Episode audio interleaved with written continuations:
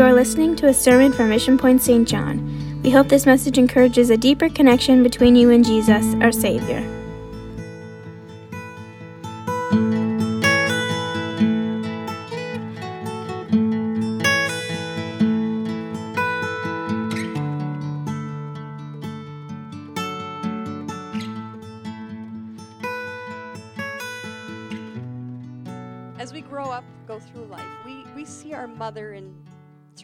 Eyes as we as we grow and go get older. And uh, at the age of four, they're thinking, "My mom can do anything. My mom can do anything." By the time they get to eight years old, you're like, "Yeah, my mom knows a whole lot." Yeah. And 12 years of age, well, they're starting to realize, well, my mother doesn't really know quite everything.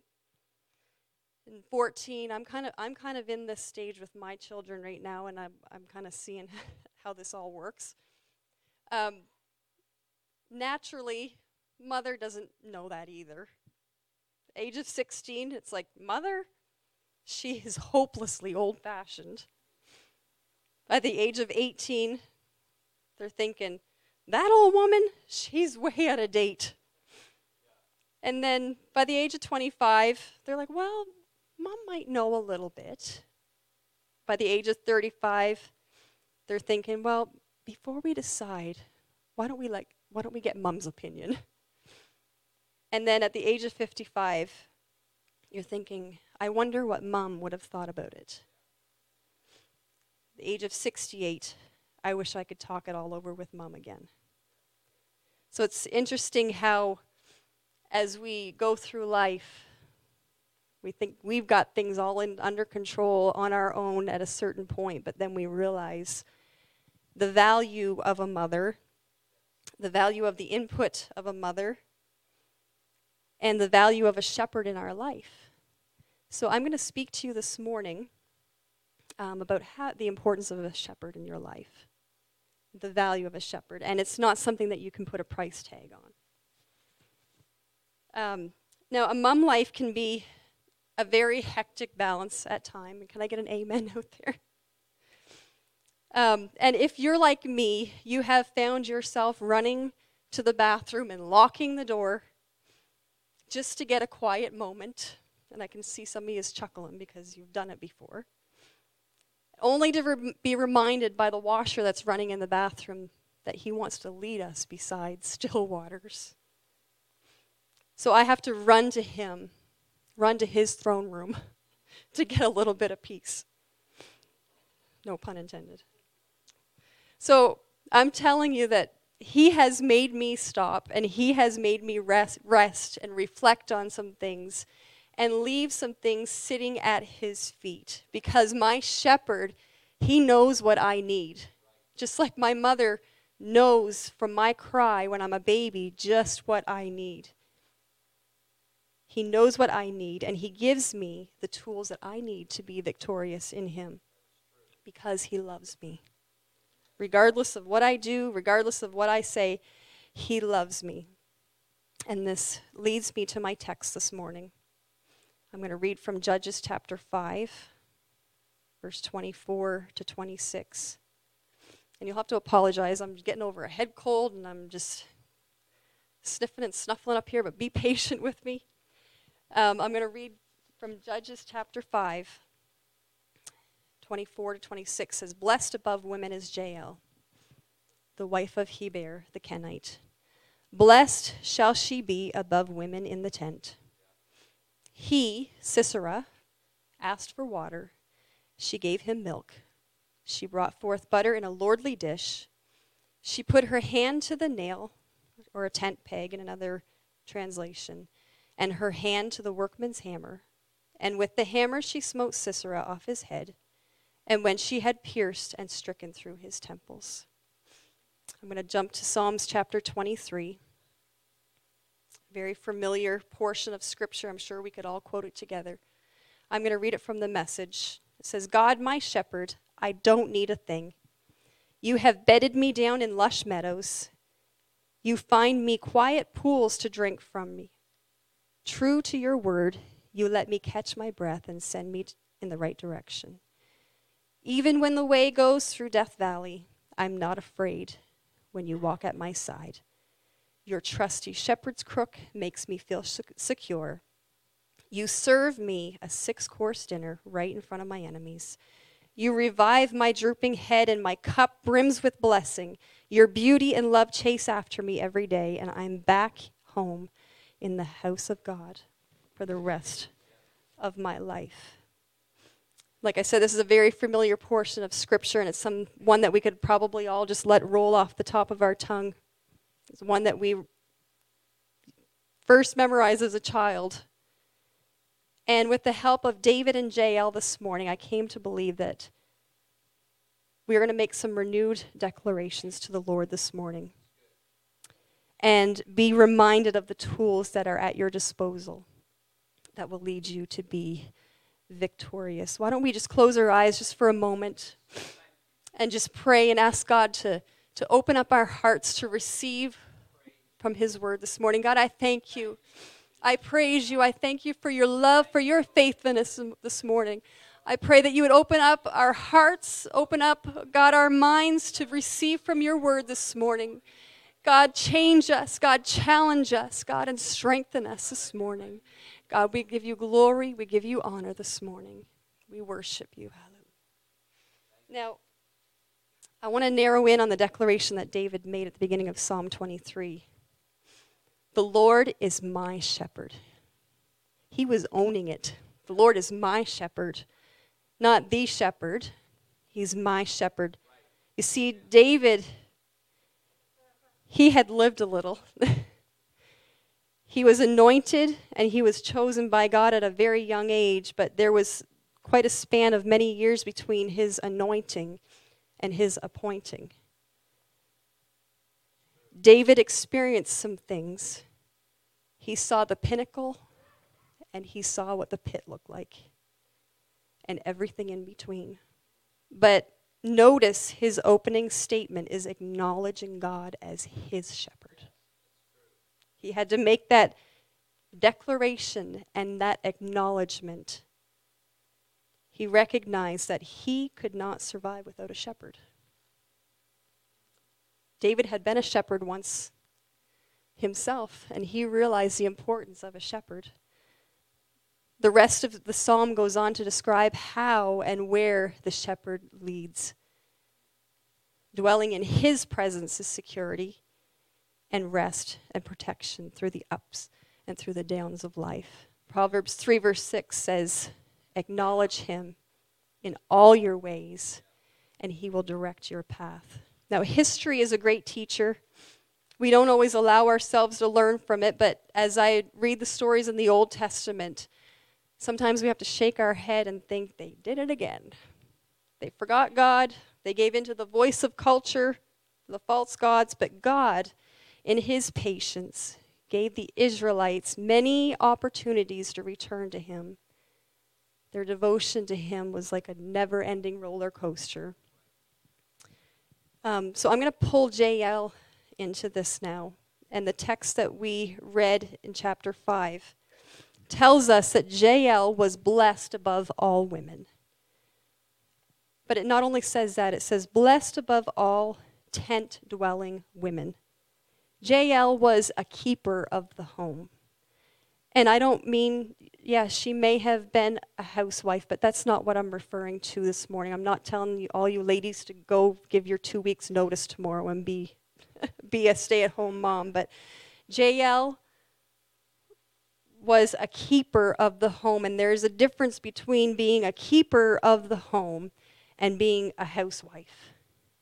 It's much more than keeping laundry and dishes and everything else that, that comes with keeping a home. But Jael here, she didn't hold a position outside of the home, but yet the Bible says that she was blessed above all women. And that sounds to me like she held a pretty superior role. Her worth was not defined by her social or her corporate status, so to speak. And the scripture goes on to tell us why So just bear with me. I'm going to jump back to chapter 4 and kind of unpack a little bit of what's happening in this in this uh, this story. We read Judges is a, is a very interesting read. Um, we see things that transpire when there's no king. Every man did what was right in his own eyes. And in that setting, we have Deborah, who was leading a military charge because Barak, I'm not sure how to say his name, but Barak was too much of a coward to go into battle without her. So Israel is going to battle, confronting the adversary. Barak is relying, relying on Deborah to lead the charge, to make the calls. Deborah prophesies and tells Barak that the victory is going to be won at the hand of a woman.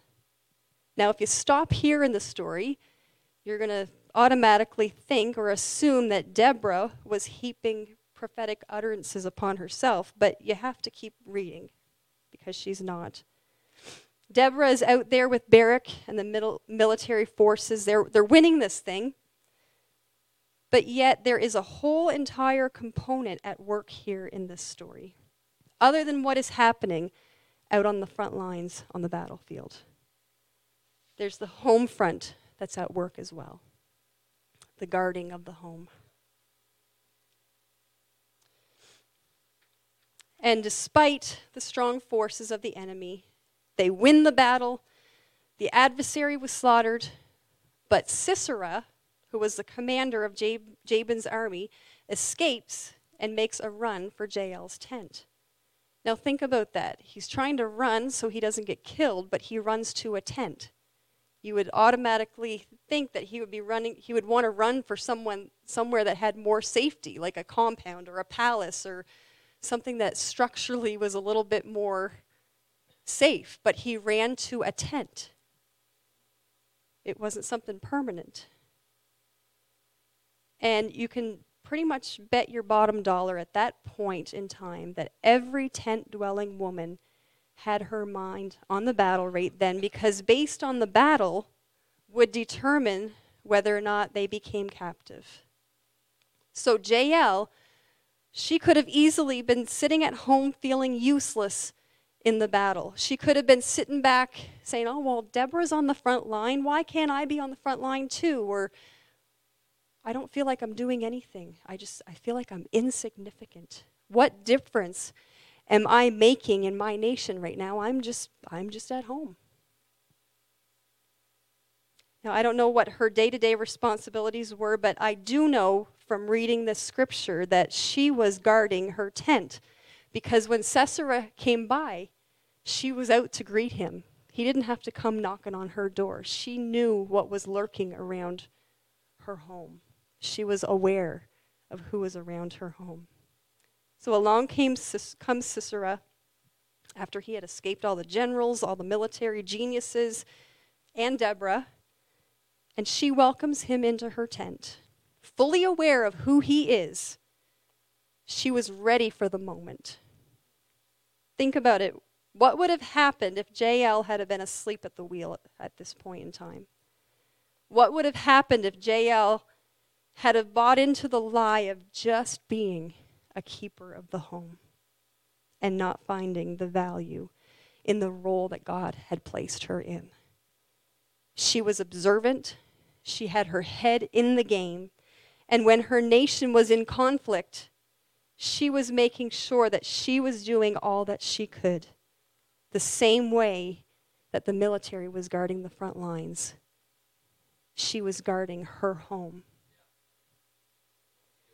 So she offered a place for Sisera to rest. She, he asked her for a drink of water. Now, listen to this. She brings him milk.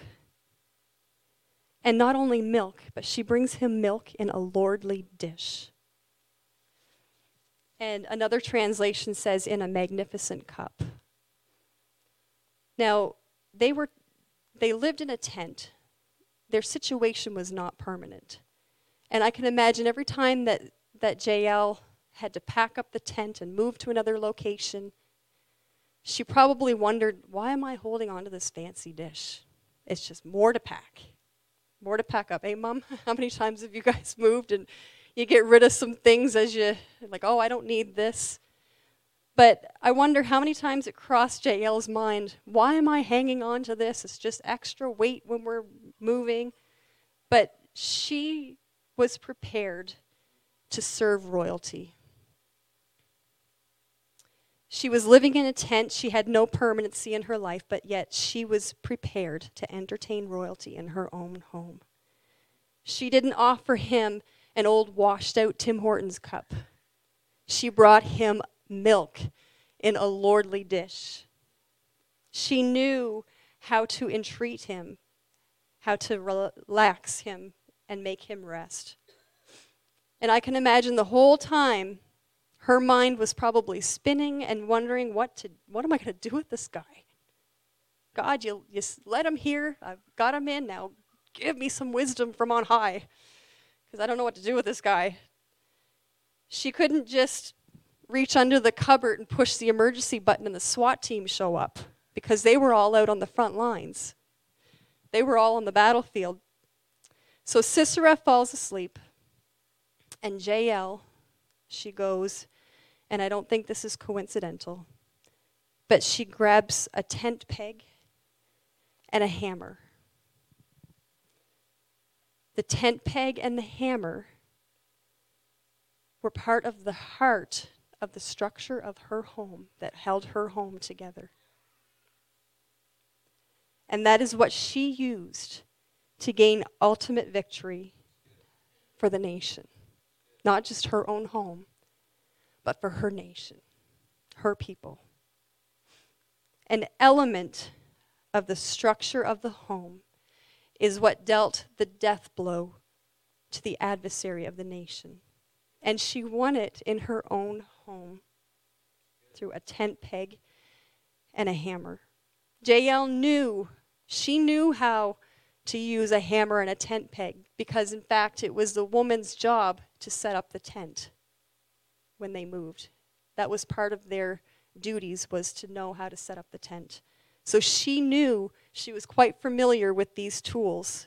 So she used what was familiar to her and what was easily accessible to her. The structure of the home and what secures your home is what will bring the ultimate victory in the battles that we face. It's in your intimate prayer time, entertaining royalty it's you being there, it's you being present. It's you being alert and aware of what is happening in your home. It's your family altar times, reading the Word of God together and demonstrating your love. love. It's that simple. It's those tools that form the structure of your home that will help you overcome whatever comes your way. Jael had to be ready. She had to be alert. She had to guard her home. She had to put her full trust in God. Still, I will trust him. That song we sang this morning. She had to put her full trust in God to make vital decisions in the heat of the battle.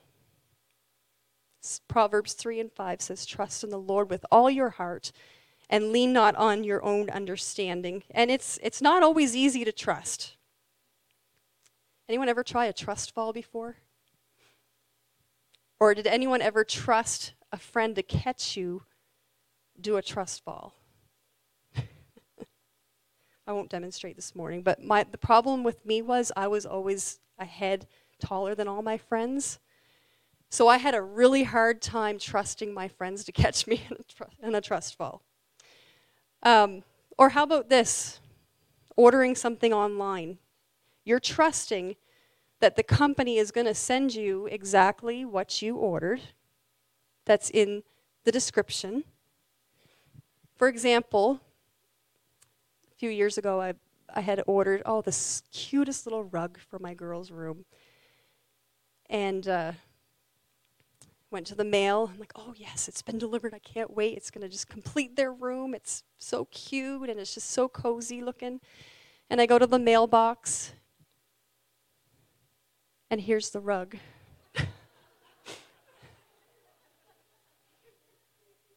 it's the right color, it's the right texture, but the size was not quite um, what it described in the picture. So, needless to say, I have trust issues with this company now. And I don't think I've purchased anything from them since. And I wish not to mention what company it is. don't purchase anything from Wish. we'll keep going. Maybe you've had really good experience with them, but I have trust issues with this company now. They have given me a reason not to trust them, but God has never given me a reason not to trust Him. He created me, He knows my name, He knows every hair on my head, and He knows how many of them are gray and how many of them are brown. And how many, he knows next week how many more gray I'm going to have. But He knows exactly what I need even before I ask. He knows what my next move, move needs to be to gain the victory. And He has the tools readily available for me to use. I just need to make sure I'm in the game. I got to make sure that I'm present. Now, Jael, she was prepared to serve royalty and to put the adversary to sleep. Her heart and her mind were in the battle. Romans 12 and 2 says, Do not be conformed to this world, but be transformed by the renewing of your mind. We have to be so careful not to buy into the thinking of our culture. As long as you have it all together on the outside, you can just fake it till you make it. Don't buy into that. Our heart and our mind have got to be surrendered to Him because our flesh likes to have control. Oh boy, do we like control. Sometimes we just can't think past our way. It drives us crazy when we're out of the loop. Or if we can't see the end from the beginning or understand why God is doing something a certain way. Drives us crazy when we don't have control sometimes. I'm going to tell you a little story here. It says one day, a little old and very cute couple walked into a local fast food restaurant. The little old man went up to the counter and ordered his food, their food. He brought back to the table a hamburger, a small amount of fries, and a drink. Carefully, he sliced the hamburger in two and neatly divided the fries into two small piles, two small piles. He sipped the drink and then he passed it to his wife. She took a sip and passed it back. A younger man at a nearby table was observing this couple and began to feel really sorry for them. So he offered to buy them another meal. But the old man respectfully declined, saying that they were used to sharing everything. The old man began to eat his food while his wife sat still, not eating. The young man continued to watch the old couple, feeling there was something that he should be doing to help them. And as the old man finished his half of the burger and fries, the old lady still had not started eating hers yet. The young man couldn't take it anymore.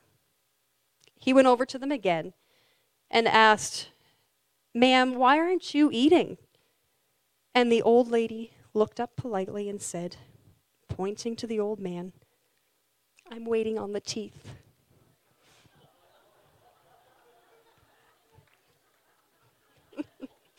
I'm waiting on the teeth.